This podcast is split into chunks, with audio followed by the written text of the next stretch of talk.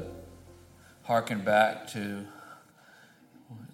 what Brother Zach shared yesterday at the end. And I know we all felt a spirit of repentance at that time. He felt, um, but if you remember in his illustration, he had those walls and the levels of man separating himself from the perfect paradise of God. But then he had that piercing through back through those walls back into that place. You remember? And Jesus, we know, is the one, the pioneer of our salvation, who was able to pierce back through all that, back into the paradise of God. But he didn't just go there to stand in the presence of God for us while we remain in darkness. Um, and maybe I think some would view it that way. And when we die, then somehow we're just going to end up there. He pierced back through that. And it was his aim that we would be united to him. And by being united to him, we would have access to the Father, back into the presence of God. That we would be raised up to sit in heavenly places. And isn't that what we've felt last night, the night before, so many times through this. You feel like we're being raised up to sit in heavenly places in Christ. Um, you know, we, we began this whole thing talking about the gospel. And really, if we get to what the gospel really is, that is what joins us to Christ. Um, I don't know if we've, we've probably gone over it, I'm not remembering, but in 1 Corinthians 15, Paul, he makes explicit what that gospel is. So he says in the first verses of 1 Corinthians 15, Moreover, brethren, I declare to you the gospel which I preached to you, which also you received, and in which you stand by which also you are saved, if you hold fast that word which I preached to you, unless you believed in vain. So he's saying this gospel is something we stand in, something we hold fast. And then he tells us what that gospel is. For I delivered to you first of all that which I also received that Christ died for our sins according to the Scriptures, and that he was buried and that he rose again the third day, according to the scriptures. So the, the crux of the gospel is the death of Jesus, the burial of Jesus, and the resurrection of Jesus. So we have uh, scriptures that tell us not just that to believe this gospel. Peter said in 1 Peter 4:17, "For the time has come for judgment to begin at the house of God. And if it begins with us first, what will be the end of those who do not obey the gospel of God? It's something more than just believing this happened. There's some way God calls us to obey this gospel, this death, this burial, this resurrection. Um, and we see that the message Peter preached on the day of Acts 2 when he explained to them what had happened when they were filled with the Holy Spirit. And they, he, he, he said, You crucified the Lord of glory. This Jesus whom God raised up, you crucified. And they said, Men and brethren, what must we do? After they were cut to, cut to the heart by this message. And Peter answered them, Repent, die let every one of you be baptized in the name of the Lord Jesus Christ for the remission of sins. Buried. Paul in Romans 6 says we are buried with him through baptism into death. So repent. Let every one of you be baptized in the name of the Lord Jesus Christ for the remission of sins, and you shall receive the gift of the Holy Spirit. So the, the first part of this gospel is a negative death, burial. But all that is looking to something, and that is the resurrection. And it's not just something we accede to, it's something we're entering into in this life. You understand what I'm saying? And we want to see even repentance, like we've been talking about this whole symposium.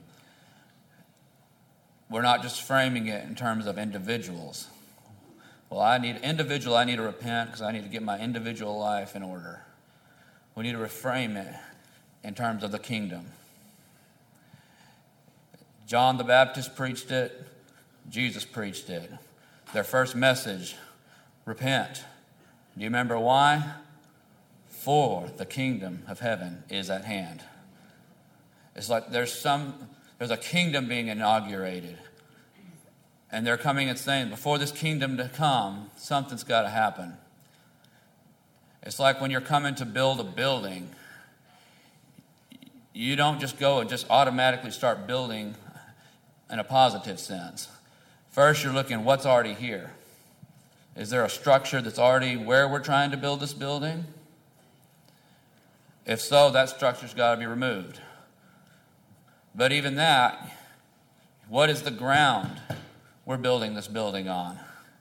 Is it sufficient for the kind of building we're needing to build? Or is there, is there something we've got to dig through? Are there things that are going to shift on us? And we, we spoke of the, the foundations of Christ in Hebrews 6 and the diagram that we gave in the, in the handout. And the first one is repentance from dead works and faith towards God. And may I submit to you that if you look at the dysfunction in the church, first I'll ask you, you when you look at the dysfunction in the church, the, the rampant, and you know, in many segments of the church, the rampant sin or just the dysfunction in relationships, is it possible that that's largely due to a failure to reckon with this first foundation element? I believe it is.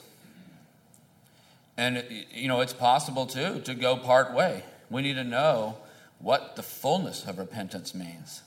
Because you can, you can make some prep, you know, you can make some excavation, but when you're, when you're going to build a substantial structure, what you want to get to is something solid. You want that foundation, whatever, whatever else happens, you want to, to tap into something that's not going to move. And anybody that's done building or you know the, the headache you run into if you don't do that. The, everything, the ramifications are endless. When the foundation's wrong, everything else can, is going to be a mess.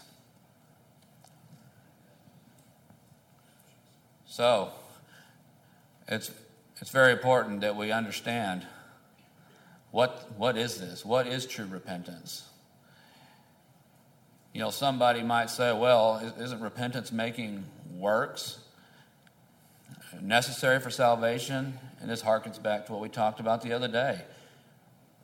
True biblical repentance is the only way to avoid such dead works.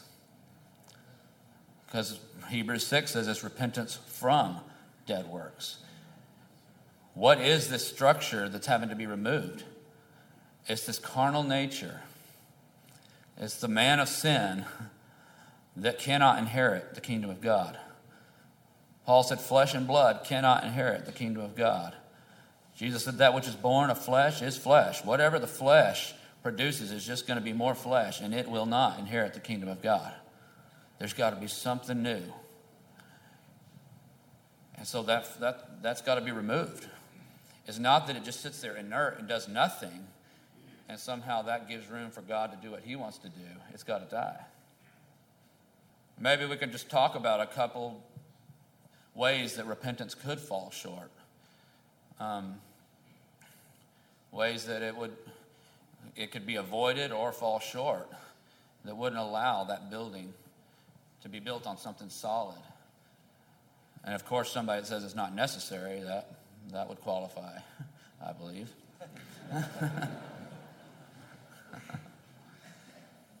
What would be some others? At a point in time you feel sorry about some things you've done and you ask for forgiveness? Amen. Would you not? I mean, I think we'd all agree that would at least be a part of repentance, right? You, you feel sorry. But didn't Paul, Paul did say to the Corinthians in 2 Corinthians 7, he says, My letter, I was sorry when, when to have to make you sorry, but though I did repent, he said, I do not. though I was sorry, I'm not sorry. For your sorrow led to repentance. He said, So I'm not rejoicing that you were made sorry as an end in itself, but that your sorrow led to repentance, which seems to indicate that just being sorry, though that is a step in the right direction, if, that, if it's the right kind of sorrow, not the self pitiful sorrow, oh, but God, what have I done? So I would say, yes, that does fall short, but if, it could be a step in the right direction. I think another big one is just to assume that's already happened, either because of something like that. You don't want to assume something. You want to, you want to have that conviction, that, that assurance. Let me help with some of these insufficiencies, if you don't mind. So, repentance just means to change my mind. And so, before I came to Christ, I um, I didn't have a mind to obey him, or, or rather to believe on what he had did, what he had done for me. Um, I still don't have a mind to obey him, but in, in this now I, I'm doing like Paul in Romans seven, so don't take me seriously here. but now I, I have a mind to believe on what he did for me. And so my repentance is complete in that I changed my mind, or that he changed my mind for me. I guess I would, what I would say to that, it almost sounds like you could just wake up one morning and I'm going to change my mind today about Jesus. And I think it, repentance is a changing of the mind, but it seems like from some of the things Paul says, the mind is more like a stronghold than something you just kind of change one day. It's a barricade. What he said, the weapons of our warfare are not carnal, but mighty through God for pulling down strongholds. And what did he start? How did he start explaining that stronghold? Casting down arguments, Amen. Reasonings, every high thing that exalts itself against the knowledge of God, bringing every thought into captivity. Um, it seems revolutionary. Amen. Yeah. Go ahead.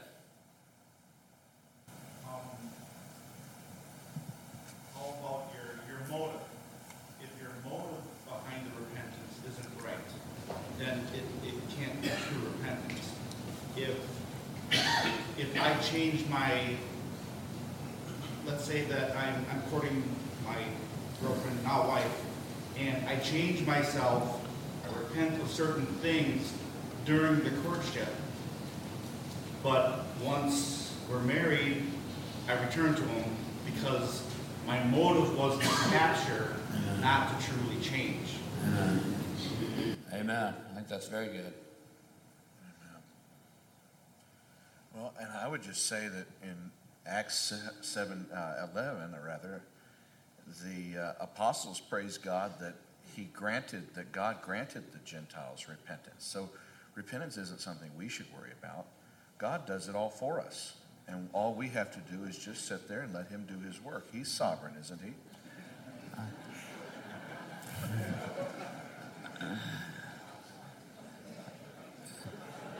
Yeah. Said he, they need to pray me through. he does command us to repent, which means that we have to obey that. And it's true that it is a gift of God, it is granted by God. But like we talked about when we talked about faith, Jesus healed many people. And how many times you see him requiring them to participate in that healing. But that didn't mean it ceased to be a gift. That didn't mean they earned their healing. It just meant that he's saying, I want, I want you to enter into a relationship with me in this. I'm not just going to wave a magic wand and there your problems go away. It's a gift of God. We cannot earn it, we cannot attain it, but we can enter into the work of God. When He invites us, when He begins to speak to us, today, if you hear His voice, do not harden your hearts. It's not a positive exertion of our will. Repentance is the death of our will. Amen. So, how can the death of something be the work of something?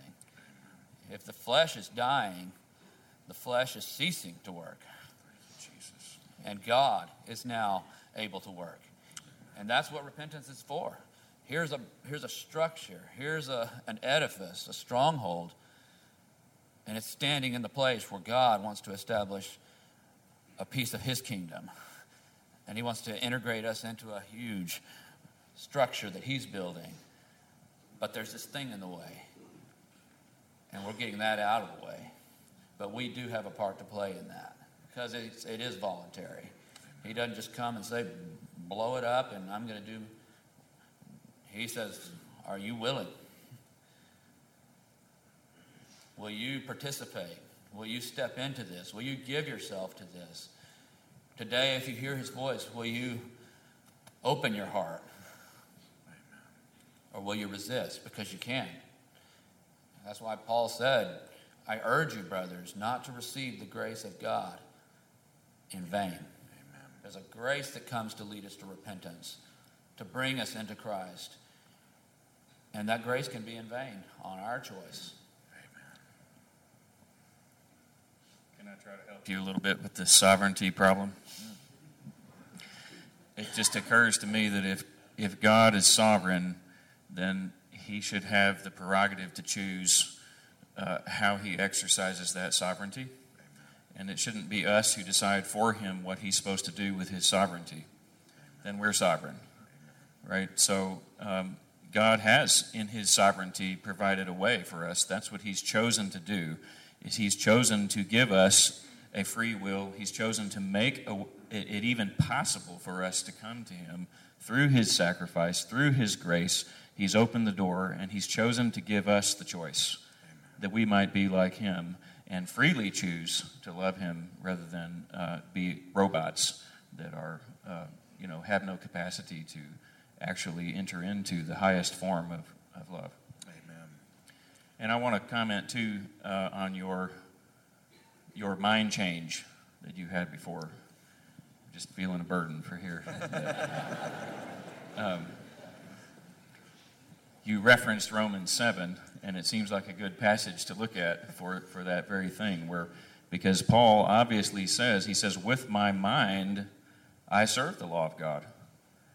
I want to do right, but the things I want to do, I don't have find in myself the power to do them. And he concludes by saying, So who is going to deliver me from this body of death? So he clearly indicates that if we're still if we're still if our works are are not in keeping with his righteousness, then we are still in bondage to our body of death. We have yet to be saved. Amen. And he remedies that dilemma in Romans 8. Yes, ma'am.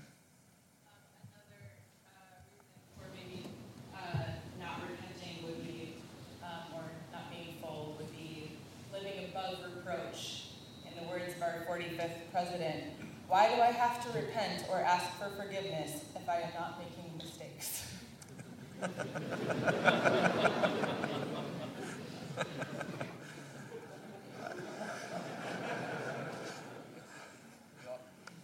It's always struck me that Jesus, when he said there, the Son of Man did not come to call the righteous to repentance, but sinners. Who are these righteous that don't need to come to repentance? You don't get the feeling he said that, think, actually indicating that there were these people that don't need repentance. But he was making the point if you are already righteous, you have nothing to gain from me, which wasn't a good thing. And it's, it's like the, sometimes that edifice that needs to be removed, the better it looks, the better it seems to be, the more dangerous it is. Because the more we're likely to be deceived, you know, this can be, we can keep this. We can just do some alterations and, But if this thing is standing in the place of the Lordship of Jesus, that would bring us into relationship with Him and that would save us, that would take us through those walls that have separated us from God into His presence, whatever that edifice is, however bad it looks or however good it looks, it is a, it's an idol and it's keeping us from entering into life. And that's what the religious of Jesus' day did. They, they, there was an edifice they were unwilling to let go. There was a religion they were unwilling to let go that was standing in the place of their relationship with God, even while they claim to have a relationship with God. Do you see that? So he could say, You search the scriptures because in them you think you have eternal life, but these are they which testify of me.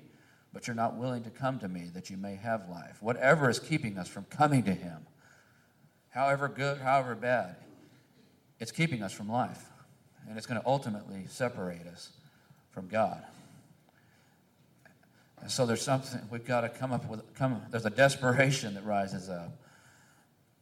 Lord, blow it to pieces. Bring it down.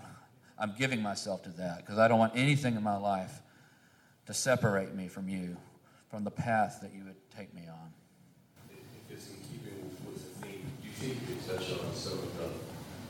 Hallmarks, as it's been quoted before, of repentance? You know, when we saw that visual yesterday, um, what was mentioned by Brother Zach is that in stepping out of the will of God, or when we when we choose to walk in the flesh, right, we begin to in, immediately encounter what, to put it in the terms that he's using, these feedback loops that God gives us, that are almost universal laws, so to speak, that you begin to encounter insecurity, anger, frustration, right? And these are not just like, oh, I was angry today, you know, like it should be this indicator, this warning light that says, Whoa, I am not in the Spirit of God. I am in the carnal man. This is the fruit of carnality. So I need a way of repentance opened up to me because I need to get back into, right, the Spirit. And I, it's been very helpful for me to think on um, some of the hallmarks. What are those feedback loops, if you want to touch on them, as far as indicating that I am not in repentance. I, I, have not entered into the fullness of repentance biblically because I'm seeing if these markers are occurring in my life or these are evident in my life.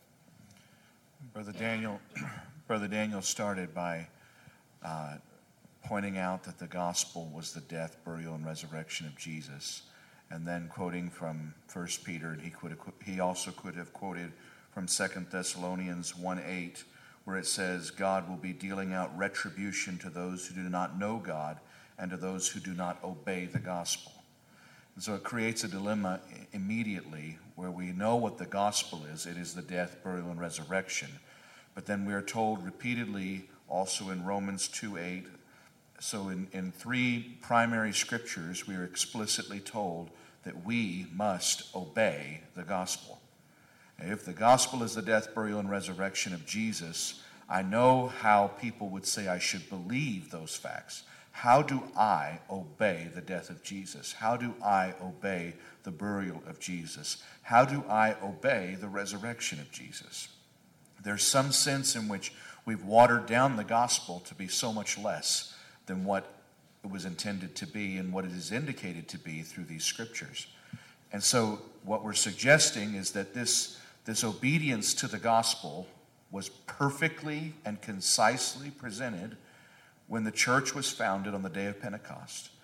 And a bunch of people who were correctly convicted asked, What should we do? And they were told exactly how they should obey the gospel. And you can hear the gospel in the threefold command repent, be baptized, you will be filled. That's the gospel. And so, if you look at Romans 6, he speaks of baptism as the burial of our old self. But there cannot be a burial unless there has first been a death. We have to die to something. And what we have what we die to is the reign of sin. Sin shall no longer be master over you as he says in the end of Romans 6, verse 16 through 19 or thereabout. So Sin is a tyrant. Sin is a totalitarian tyrant that controls our emotions, that controls our opinions, that controls our perspective, our carnal nature, our usurped role as God over our own lives controls everything about us. And that tyranny of the flesh has got to come down. It's got to be dethroned. And that doesn't feel like, whoop doo, I changed my mind. It feels like death because it is death. It is dethroning and death. And so there are, there are, there are, there's going to be a chance, there's going to be endless opportunities in our life to test whether that dethroning of sin and self has been complete. Paul does not say, We are by circumstance children of wrath. He does not say, we, we, we're intrinsically good, but occasionally our environment produces something nasty from us. He says, We were all by nature children of wrath, destined to wrath, just as all the rest. But God intervened, and that was what we saw in that graphic yesterday. Amen. So there's a, there's a nature problem. There's not just a circumstantial problem. There's not just a behavioral problem. Many can learn to moderate their behavior, they can learn to bottle it up and not express what's really going on inside. But that's not repentance, that's sin management. In fact, that's the best way to keep it alive. Is to learn to box it up and hide it behind certain etiquette and certain pretenses, but you're not dealing with the core of the problem. John the Baptist likened repentance to a tree being cut down. There's a tree, there's a root of selfishness, there's a root of pride, there's a root of sin that's penetrating deep into our very into the deepest parts of who we are. And this is not a circumstantial problem. This is not an environmental problem. This is us. We're not going to die to something, we're going to die to self. Self. What makes us us. That's what we're going to die to. And we're going to see that the problem is at the very core of who we are. John the Baptist said, Go bear fruits in keeping with repentance, for the axe is already laid at the root of the tree and every tree that does not bear fruit is cut down and thrown into the fire. They were claiming some measure of repentance because they were coming to the man who was baptizing a baptism of repentance. But he didn't think that their lives indicated their claim. And so he told them, You brood of vipers, you go bear fruits in keeping with repentance. And we don't know exactly what that fruit was until Jesus came and referred them back to that baptism. Jesus walked into that temple about three years later and he started cleaning it. And when he commenced to clean that temple, they rose up and challenged his right to do so. As soon as they challenged him, he took them back to that baptism and he said, You know, John told you to do something. But you only got out there because you thought his baptism was from God. But he told you you needed to do something before you got this gift from God. What did you do with that command? That's basically what he's asking them when he says, The baptism of John, was it of man or of God? Have you made a decision yet? Because if it had been of God, and if they had borne the fruits in keeping with repentance, the first fruit is to recognize and accept the lordship of the Spirit. When God starts cleaning our house, if there's no competing Lord sitting over our lives, we're going to instantly recognize it and say, Yes, Lord. This cleansing that you're doing in the temple is scary. It's, I'm not accustomed to it. It's out of my control. But I recognize that this is the voice of the shepherd. This is the work of God. And I'm not going to challenge the authority of the Spirit in my life anymore. So it seems like a very primary fruit is to recognize and accept the authority of the Spirit and not challenge it. not rebel against it, not have this automatic revulsion toward the lordship of Jesus. Seems like another fruit is if we have died to the reign of self, then we've lost all defensiveness. We've lost this, this the mobilizing jets of our uh, uh, emergency defense system, where we instantaneously, without thinking, begin to explain away our mistakes or defend ourselves or show that we didn't do that and that wasn't in our heart and blah, blah, blah, blah, blah. We live with this conviction of who we are. As Peter would say, we know what manner of man we are. Amen. We know what God has, has delivered us from. As David would say, My sin is ever before me, it's in our thoughts. We're, we're walking around with the brokenness, the humility that indicates that we are more distrustful and more wary of, our, of lordship over our own lives than anything else. And these are some of the fruits, and there, there are many other fruits of repentance. Now, John the Baptist doesn't refer to the fruits of the Spirit, which are in accord with those fruits of, the, of repentance, but that's the positive work of God. The fruit of repentance should be marked by things that are not there. We're not defensive. We're not full of pride. We're not uh, blind and unable to recognize the voice and authority of the Spirit. Amen. We're not asserting control and rights over our own lives because we have died to those in receiving God's mercy. Those are some of the fruits that would seem to present themselves most prominently, or should. Yes, sir. Hearing someone talk about repentance the other day, um, and they said that to not repent and go on assuming that your salvation is okay is like going into the covenant of marriage and continue to date other women.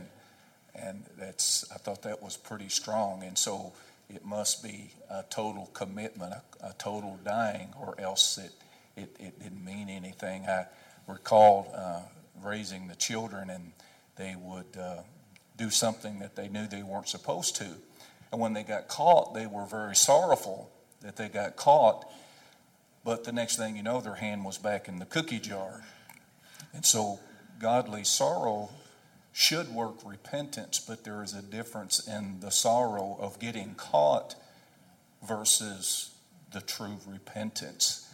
It, it is a covenant, it is a commitment, it is a totality of dying to self. Jesus said that if any man will be my disciple, he must first deny himself. And it is the biggest obstacle. Amen. But yet it is a prerequisite before we should go on to any of the other foundational truths of salvation. Amen. Amen. I want to build on that that you just said. Uh, he must deny himself. It's a powerful depiction of repentance. It's the same exact word he uses in Matthew 10, where he says, If you deny me before men, I will deny you before my Father. So he's saying, I need you to do with your flesh what you're tempted to do toward me, toward the Spirit. You, you want to deny the reign of the Spirit. You want to suppress it. You don't want to give it expression. Well, that's what you need to do with your flesh. You need to deny it. You need to undermine it. You, not, you, you need to not give it voice. Amen. Another fruit of repentance that I gave in that teaching you're referring to is faith. Faith toward God. Because before repentance, you're living by faith, but it's faith in the God of self. It's faith in the opinions of self. And, and, and when you truly come to repentance, you withdraw that faith from self and you posit all your suspicion and distrust, first and foremost, in the flesh. And then you put your faith in God, in the leading of His Spirit. And I, I think that's got to be another, a third primary indicator of repentance. Just in terms of what the brother said at first, I wanted to just read a couple verses in Romans 7. Or do you not know, brethren, for I speak to those who know the law, that the law has dominion over a man as long as he lives? For the woman who has a husband is bound by the law to her husband as long as he lives. But if the husband dies, she is released from the law of her husband. So then, if while her husband lives she marries another man, she will be called an adulteress. But if her husband dies, she is free from that law, so that she is no adulteress, so that she, though she marry another man. And then he's going to describe why he's saying all this. Therefore, my brethren, you also have become dead to the law through the body of Christ, that you may be married to another, to him who was raised from the dead, Amen. that we should bear fruit to God. For when we were in the flesh, what is he assuming by that? that we are not in the flesh anymore. That's what he's saying. Amen. That we we've got to come to a place where we're not in the flesh. Amen. For when we were in the flesh, the sinful passions which were aroused by the law were at work in our members to bear fruit to death. But now we have been delivered from the law. Why? Just because Jesus settled something? That was the first that's what that's what had to happen. But then he says, we have been delivered from the law, having died to what we were held by. So, this master he's talking about that we're married to is the sin nature. Amen. And as long as that sin nature is living, we cannot legitimately be married to the Lord Jesus. That's, that's what he's making clear here. There is no, what the brother said, you're trying to marry, but yet you're still courting other relationships. It's, it's adultery. Amen. There's a master that's got to die. Amen. And the death of that master releases us from the law that condemns that man of sin. Amen. So we can be married to him who is raised from the dead. So our identity can be absorbed in the one who has access back into the, the garden of God. Amen. There's got to be a death. Amen. Amen. He says in Ephesians 2, he says, you, and you were dead in your trespasses. So, what makes us dead prior to repentance is our bondage to sin. And then what we've got to do in repentance is die to death, die to the reign of death. You were dead in your trespasses and sins in which you formerly walked. You're not still walking in it according to the course of this world according to the prince of the power of the air, of the spirit that is now working in the sons of disobedience. So, obedience is another fruit of repentance. Among them, we, we too were all formerly lived in the lusts of our flesh, indulging the desires of the flesh and of the mind, and were by nature children of wrath, even as the rest. But God, being rich in mercy because of his great love with which he loved us, when we were dead in our transgressions, made us alive together with Christ. By grace you have been saved. So death is reigning through sin. In Jeremiah, he shows us again that it is not, a, it is not an environmental problem that we are resolving, it is a core nature problem. The heart is more deceitful than all else and desperately sick. Who can understand it? A sure sign of a, of a lack of repentance is this defensiveness this early warning system that detects the assailing missiles of truth heading our way and sends out, oh, that was not in my heart. That is not what I meant. I'm sorry you misunderstood me that way. The heart is more deceitful than anything else, desperately sick. Who can understand it? Repentance tells us we don't know our own hearts. We can't know our own hearts. We need the Lord to help us. Matthew 19 says, Why are you asking me about what is good? There is no one who is good. And in Matthew 7, he says, That which proceeds out of a man is what defiles him. His sickness is not circumstantial, his sickness is not environmental. His sickness is inside of him. And what comes out of him is what's defiling him. So the problem is not change my environment and I won't be this way. I would say it's one of the biggest bondages that we see in people who refuse to confess and acknowledge and let God show them that there is a problem at their core. And instead, they want to believe that if I just had a different job, I wouldn't be so much this way. And if I just had a different spouse, I wouldn't be like this. And if I just had different parents, or if I had this different or that different, if I didn't have this affliction, or if I did have that opportunity, I wouldn't be who I am. And so there, everyone is very intent on changing their circumstance, changing their environment. Environment is important, but it is nowhere near as important as changing the nature, changing what is inside of a man, because that is where the defilement is coming from.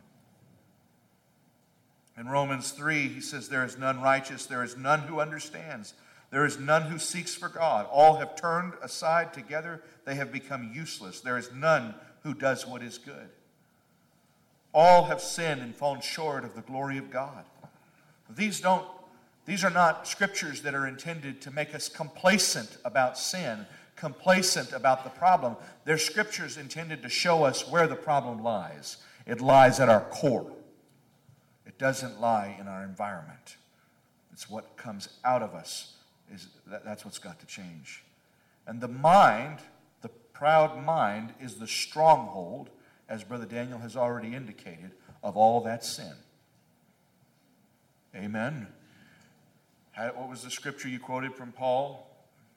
The weapons of our warfare are not carnal, but, but mighty. mighty through God for the pulling down of strongholds or casting down arguments and every, every high, high thing, thing that exalts itself against the knowledge of God, bringing every thought into captivity to the obedience of Christ. He sums all this warfare language up by saying, Bring every thought into captivity to the obedience of the mind of Christ. So here's, here's where the war happens, right here. Desire, when it is conceived, brings forth sin. Sin, when it is finished, brings forth death. It all starts right here. This is the throne of the carnal nature, sitting in the reasoning between our ears, acting as if it knows everything. Amen. Amen. And that's the edifice that's got to come down, where we can say, to quote the scripture Brother Dan referenced, we know nothing yet as we ought to know. We've got to know God, and we've got to be known by God, and He will begin to show us His truth.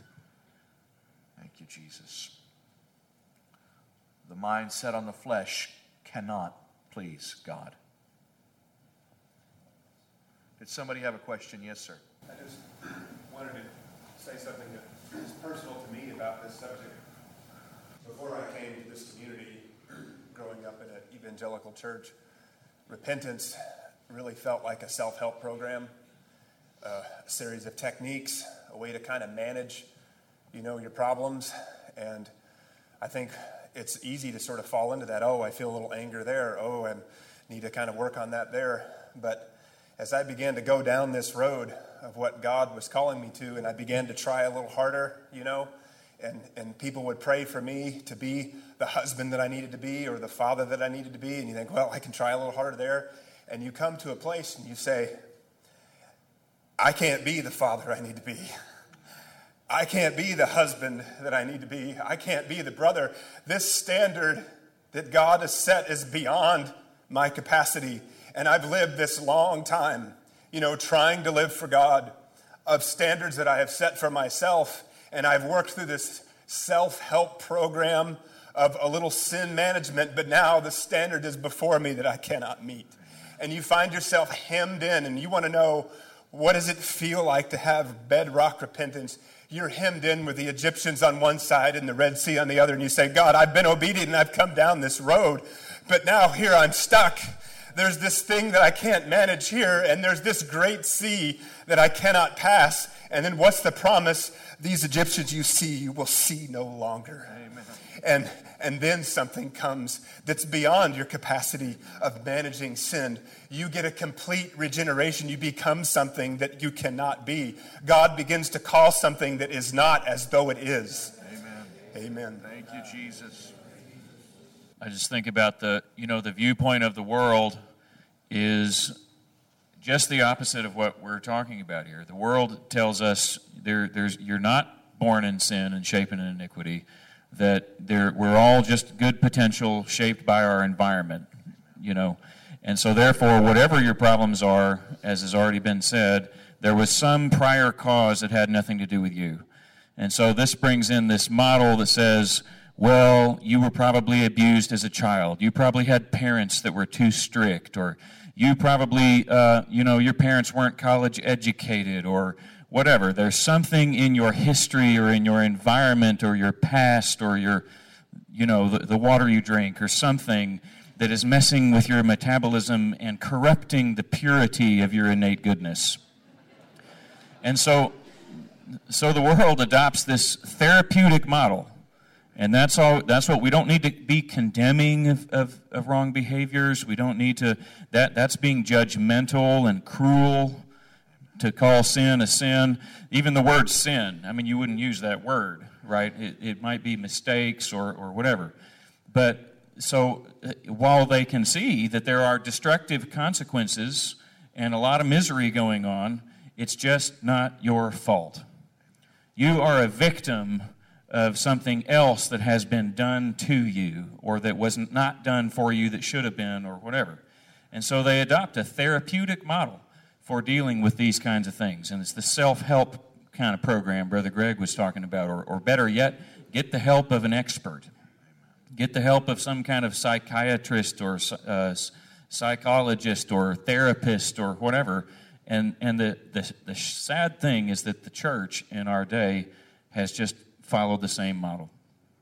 We've been blinded, and, and I, I say we, I hope God help us, they have fallen into that same thing to where now pastoring becomes the same kind of thing. It becomes this certain kind of counseling to help you feel better about yourself. We need to build your self esteem back up so that you can believe that you can be, you know, that you can live up to your wonderful potential or whatever. And God, God save us from the viewpoint of the world. Let's take our standard from this right here. Let's because those things do they bring freedom? Do they bring freedom? They don't. They just bring us at best what Brother Asi mentioned, this sin management idea, where we get this stuff going on in our head and we we feel better. We we we're told that there is no guilt. That guilt is the problem. The problem is not that you're sinning. The problem is is that it makes you feel so bad. So if we can just convince people that it was really okay and it really wasn't your fault, you're not guilty, then we fix the problem.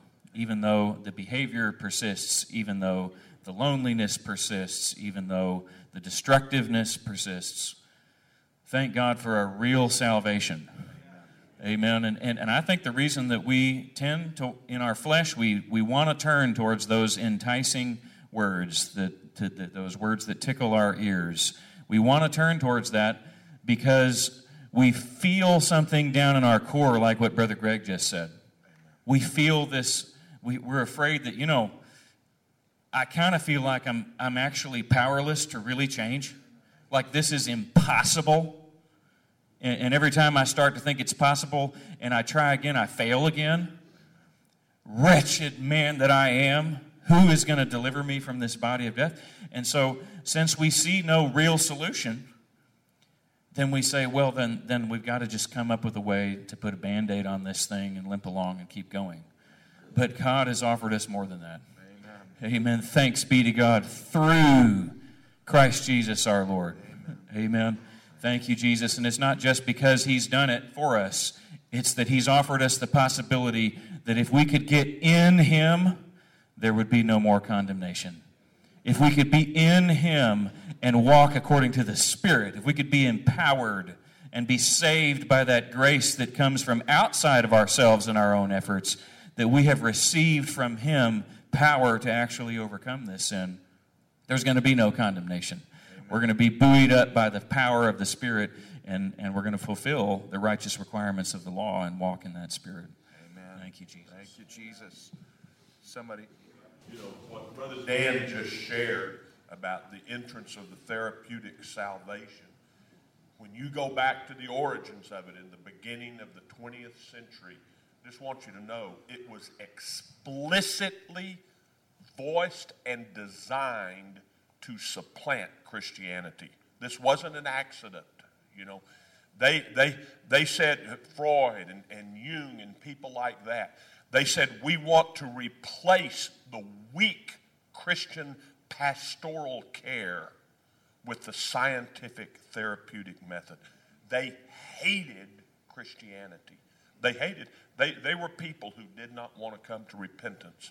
And so they came up with all of these ideas. I'm just saying, Amen. what he's saying, that's Antichrist. Amen. Amen. Amen. I want to ask you a question Who is supposed to do the dying? You have been taught that Jesus did all the dying for you. And his, his death atoned in the sense that it balanced out justice and removed the barrier so that we could access the Father, the Spirit. But are we supposed to do the dying when it comes to repentance? Listen to these scriptures. Even so, this is Romans 6:11, reckon yourselves to be or consider yourselves to be dead to sin but alive to God in Christ. Now listen to this next phrase that is not often quoted. Therefore, do not let sin reign in your mortal bodies that you should obey its lusts. Who has the responsibility to not let sin reign? He speaks to the church. He says, Do not let it happen. And do not go on presenting the members of your body to sin as instruments of unrighteousness, but present yourselves to God as those alive from the dead, and your members as instruments of righteousness to God. In this same chapter, up a little bit in verse 6 through 7, he says, knowing this, that our old self was crucified with him in order that our body of sin might be done away with, so that we would no longer be slaves to sin. For he who has died is freed from sin. Now, he, that's a little he, that's not capital he, that's you and me. He who has died is freed from sin. Now, we're going to get into this a little bit more momentarily, but when he says freed, that is the word translated justified everywhere else. That's he who has died is freed or justified from sin. In Galatians 5:18 he says, "If you are led by the Spirit, you are not under the law." That is perfectly parallel to Romans 8:1. There is no condemnation for those who are in Christ Jesus, who are led not according to the flesh, but according to the Spirit. The clear implication is if you are not led by the Spirit, you are indeed under the law. In Galatians 5:24, he says those who belong to Christ have crucified the flesh with its passions and desires. Who has done the crucifying of the flesh? Those who belong to Christ. Not just Christ, those who belong to him have crucified the flesh. And he indicates that this is this becomes a question of whether we belong to Jesus or not. If we have not crucified the flesh, we do not belong to him. In Colossians 3 3, he says, For you have died, and your life is hidden with Christ in God. This concept of hiddenness refers to the death of our vanity, our image, our ego, our independence, who we are apart from Christ. The church does not teach today that an individual should measure their belonging to Christ based on their hiddenness. They teach you to be your own self and to bolster that image and that vanity and to parade it around and be your own individual. There's only one individual, and it's Jesus. And if you're visible, if you're apparent and lauded and respected and attention seeking outside of Him, then you don't belong to Him. And you have not died to that thing that wants to have worship and praise and respect besides Him, outside of Him. Colossians 2 2. If you have died, he says to the church, if you have died with Christ to the elementary principles of the world, why? As if you were living in the world, do you submit yourselves to these things again? Galatians 2:20 I have been crucified with Christ, and it is no longer I who live, but Christ lives in me. And the life that I now live, the life which I now live in the flesh, I live by faith in the Son of God who loved me and gave himself for me. Now, that describes a repented mindset. He doesn't have a life outside of Christ. He doesn't have an identity. It is no longer I who live. Do you want to get to that place? Do you want to get to the place where there's no you outside of Jesus? Where you can honestly say, My life is hidden. For someone to be hidden means you can't find them. Do you want someone to say, I remember this person, this smart aleck, vainglorious, spiteful, arrogant person, and I can't find him anywhere. I see the body of Christ, but I can't find this person. Well, that would describe someone whose life is hidden. Someone who can say with Paul, It is no longer I who live, but Christ who lives in me. And the life I live, I live by faith in the Son of God who loved me and gave himself for me. The world teaches you to be independent, teaches you that you're not free if you're not independent. But we, we, we love the song, It's Only in Your Will That I Am Free. Bondage is this slavery to sin, not just sin in gross expressions of, of crime or uh, whatever you may think of, but sin in the vanity of the flesh, sin in the pride of life, sin in the certainty of a blinded perspective, sin as trust in anything but God, sin as everything that is not of faith in God. Romans 7, Brother Daniel already referred to it. Romans 12, 1, he says, I urge you, brethren, by the mercies of God, present your bodies as living and holy sacrifices acceptable to God, which is your spiritual service of worship. Don't say he's Lord. Don't praise his name and raise your hands. Don't clap and sing and think that's worship. If you're unwilling to make an oblation and a sacrifice of your image, of your pride, of your independence, of everything that makes you you apart from Jesus and His grace. If you want to encounter the true body of Christ, you're going to encounter a corporate entity where the individuals have no identity outside of Him, where they can say, We are hidden and for us to live is Christ, and to die is truly gain.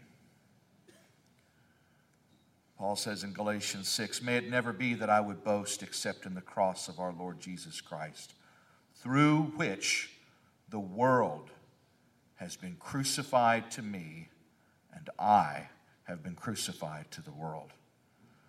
So the world died to Paul. He saw the world die. And it was revolting. It was revolting. It was repulsive. Through Jesus, Paul saw the death that was in the world, and it was crucified to him. It was put to death. It became a dead entity in his life. And likewise, the world looked at Paul and saw a dead end, saw someone who would no longer fulfill any of their ambitions. So he was crucified to the world, and the world was crucified to him. We don't work for each other anymore. What are we dying to? We've already said it our carnal mind, our independence, our pride. We're dying to the reign of sin. Jesus told Peter to get behind him, and he called him Satan because he savored the things that be of man. We're dying to that love for the things of the flesh that makes us an agency of the wrong power. Yes, sir. You spoke about salvation being not until uh, or a place or, a past, present, future life. Yes, sir. Um, could, could you say that repentance is that as well? Um, in that, you know, it's because we're called to die daily, right? Yes, sir. So, um, I mean, is there, is there, is there a nuance there where there's, there's this one major death that takes place at first and then it's kind of a maintenance program afterward? Or like Jesus when he washed his disciples' feet, so you could walk and now Yes, sir. his feet have to be washed. Yes, sir. Yes, sir. The brother was just asking, you know, we don't, we don't view faith as a punctiliar event, but we see it as an ongoing walk. Is repentance the same way? And I I would say, in a sense, yes. But there is a point in a believer's life when, by the grace of God, the, the reign of sin is dethroned. And that is, that is a powerful event. That is something that God brings him to in a supernatural dethroning, in a supernatural repentance. But then it is a process every day to walk that out and to keep that reality uh, that, we, that God gave us through repentance. And so there is a dying every day because every day there is an opportunity for resuscitation. The world is trying to defibrillate and resuscitate and give CPR to that wretched man that we put to death. And so every opportunity that we say no to is another dying. Then, of course, there's also the dying of sacrifice, of service, of love, whereby we take up our cross and lay down our will and what we could be apart from that service. We die to it when we, when we give ourselves in love for others. But the reign of sin is broken in our great seminal repentance. It is walked out in that daily service and sacrifice and keeping of that commitment. Yes, sir. talking about asking this question, I was just remembering an experience that I had. You know, we talk about the axe being laid to the root of the tree. And I went out to my garden, and it's like I found this thistle that had grown up. I just, it, it, it had completely gone to seed. It was like as soon as I touched it, you could feel those seeds falling off and landing in the ground. And you go and you put the, the, the hoe to it and you bring up, you take out that thistle, you take it off, and it's, it's removed from the garden. But there's also a, a, a saying among gardeners that one year's seed, when it comes to those weeds, seven years weed. One year's seed, seven years weed. Our goal is to not let those plants go to seed. But in our, our lives prior to repentance, we have had a tree of sin that has grown up. It has gone to seed. It has landed in that soil. So God brings us to this, this irrevocable place where we say the axe has been laid to the root. That tree has been removed from, from the soil of my heart. But then we've also got to know that until the end, those seeds, they're going to, they're going to continue to try to sprout up. And our job is to weed, to remove those things, and also to allow our hearts to be cultivated in such a way that we remove those all along the way. And, you know, it's not like you weed the same for seven years. If you're diligent to allow that your heart to be cultivated, over time you are going to see less and less of those seeds growing up in your life. There are things that I know when I came, when I first came to God, I felt like I had to daily get out there and chop and chop and chop at things. But I can tell you now that while I'm still out there chopping and still, in, still allowing God to work in my life, there are things that I do not struggle with. You just do not see it in the same way anymore. And, and then, and then in, ter- in regards to the sacrifice, I think about how Paul also said that we are the fragrance of Christ everywhere that we go, and that we are being saved by that sacrifice that we enter into every day. And so that's another way that we see that out. Those, that sin pulled out of our lives is because every day we're being led in triumphal procession. Amen. That we're allowing ourselves to die daily with Him. Amen. Amen. I'd like to just read a couple scriptures that highlight what I was saying about the, the exalted mind being the throne of the carnal nature in his reign. Can, can you listen for the mind in these scriptures? For those who are according to the flesh set their minds on the things of the flesh, but those who are according to the Spirit, the things of the Spirit. For the mind set on the flesh is death, but the mind set on the Spirit is life and peace. Because the mind set on the flesh is hostile toward God. I'm sure some of us have experienced that hostility toward God even recently. Whenever you get around the presence of God or the conviction of His Word, there's something hostile that comes bubbling up to the surface of someone who has not died in repentance. It's like, I don't, I don't, I don't know if I agree with that. Well, your flesh doesn't agree with that. It's a proposition of death to that flesh. But we would hope that there's something besides that flesh uh, involved in this equation.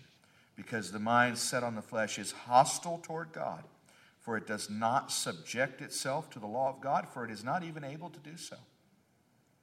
Amen. And then in Colossians 1:21, although you were formerly alienated and hostile. It's a totally different book. But here he goes. Paul really thinks that hostility and hatred and warfare with, with God comes through your head. You were formerly alienated and hostile in your mind, engaged in evil deeds. A hostility to God's will in your head is what is keeping you captive to evil deeds. Ephesians 2 And you were dead in your trespasses and sins, in which you formerly walked according to the course of this world, according to the prince of the power of the air, of the spirit that is now working in the sons of disobedience. Among them, we too all formerly lived in the lusts of our flesh, indulging the desire of the flesh and of the mind. And we were by nature children of wrath, as all the rest. What makes us children of wrath is our nature that expresses itself in the desires of the flesh and of the mind. The, the mind of the flesh is as every bit as dangerous as the, as the flesh as it is conventionally spoken of today. Remember that you were separated from Christ, excluded from the commonwealth of Israel, and strangers to the covenants of promise, having no hope and without God in the world, he says in Ephesians 2, that same chapter later on, after speaking of this, this uh, desire of the flesh and of the mind. Verse chapter 4, he says, This I say and affirm together with the Lord, that you walk no longer as the Gentiles walk, in the futility of their mind and then, as Brother Dan pointed out, he begins to elaborate what that futility of walking by your mind looks like. He says, being darkened in their understanding. So there's a darkness. You, you don't get things. You're the first soil that fails. This is the soil where seed fell and they did not understand it. And so the devil took it away. Amen. Being darkened in their understanding, excluding, exclude, excluded from the life of God because of the ignorance that is in them. Oh, poor things, they're ignorant. Well, no, because of the hardness of their heart. Oh, rebellious things, they need to soften and repent. And they, having become callous, have given themselves over to all these debased things. All starts because of the futility of the mind. Now, that's a, that's a, that's a place that only God can bring you. Will you, will you truly take your trust out of the throne of your mind and put it in the Spirit of God? But if you don't get to that place, your, your carnal mind will still be mediating all reality for you, and it is futility. It leads to the exclusion, your exclusion from the life of God. Sin deceives us through the mind, Paul says. Even though you knew God, even though they knew God, they did not honor him as God or give him thanks, but they became futile in their speculations, and their foolish hearts were darkened. Professing to be wise, they became fools. Hebrews 3:13 But encourage one another day after day as long as it is called today so that none of you will be hardened by the deceitfulness of sin. Sin is a convincing power but it's convincing, all the convincing takes place in our heads. Romans 7:11 For sin taking an opportunity through the commandment deceived me and through it killed me. 2 Timothy 3:13 But evil men and impostors will proceed from bad to worse, deceiving and being deceived. We're going to have to face the fact that this is where the tree is most secure is right here in our heads. Thank you, Jesus. Amen. Yes, sir. I was thinking of the theme that we've been on uh, of community, and I know a lot of folks are coming here with that in the heart.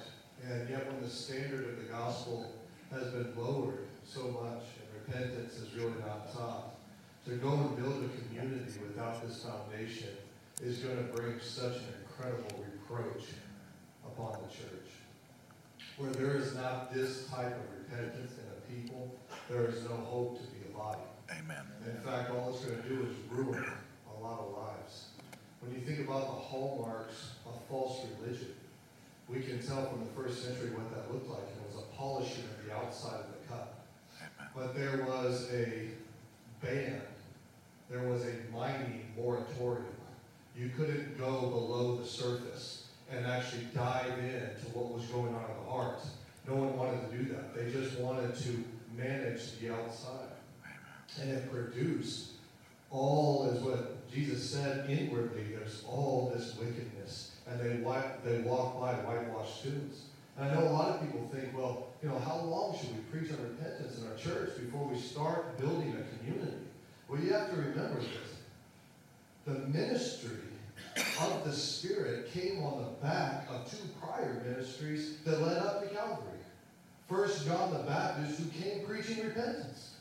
And there was a, a whole setup for some number of years in which preparation work was going on, getting the soil conditions correct for the work that was going to come. And then Christ came and took the standard of the law here, you have heard it said, but I'm telling you, you even look with lust in your heart, you're committing adultery. Now he's increasing this. Now there is this need. We're paralytics. We're lepers. God, what are we going to do? We heard it from John, and now you've raised the standard. There's no hope in polishing the outside of the cup. Well, now all of a sudden, the soil is right for the birthing of a church. And if you do this the wrong way, yeah, I say I have. Um, you know, you're going to start hurting people's lives. Praise be to God that He gets a hold of that quickly and says, Don't keep building here. Amen. Paul says, I'm a wise master builder.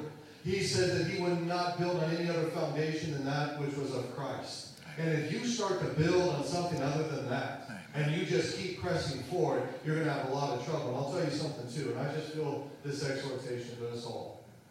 If you are preaching about the body of Christ and community, and you are King Saul. You are still of the flesh, a man of the flesh. You have not entered into the type of repentance that could actually lead a body. You should not be up there preaching it.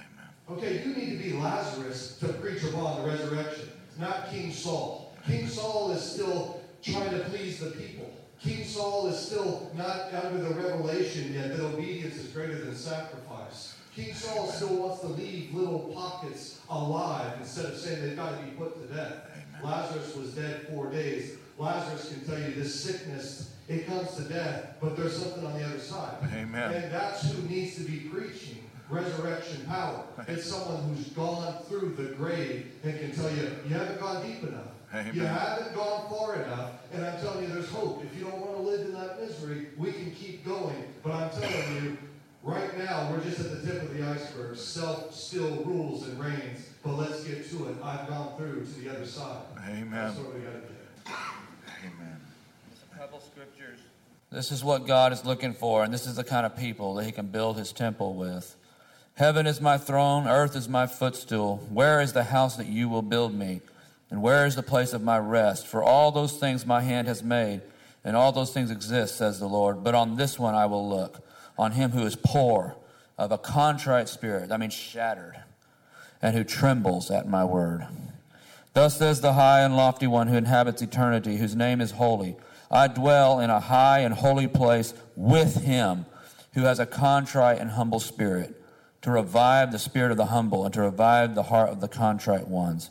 The Lord is near to those who have a broken heart and saves such as have a contrite spirit. For you do not desire sacrifice, or else I would give it. You do not delight in burnt offering. The sacrifices of God are a broken spirit, a broken and a contrite heart. These, O Lord, you will not despise. At that time, this is Matthew 18, The disciples came to Jesus, saying, Who then is greatest in the kingdom of heaven? Then Jesus called a little child to him, set him in the midst of them, and said, Assuredly I say to you, unless you are converted and become as a little children, you will by no means enter the kingdom of heaven. Therefore, whoever humbles himself as this little child is the greatest in the kingdom of heaven. And if we're going to lead, we better have broken. And the, you know, he goes on to say, whoever receives one of these little children in my name receives me. What is he saying? Just a, is he just still talking about just a little child, or those people that have been willing to humble themselves?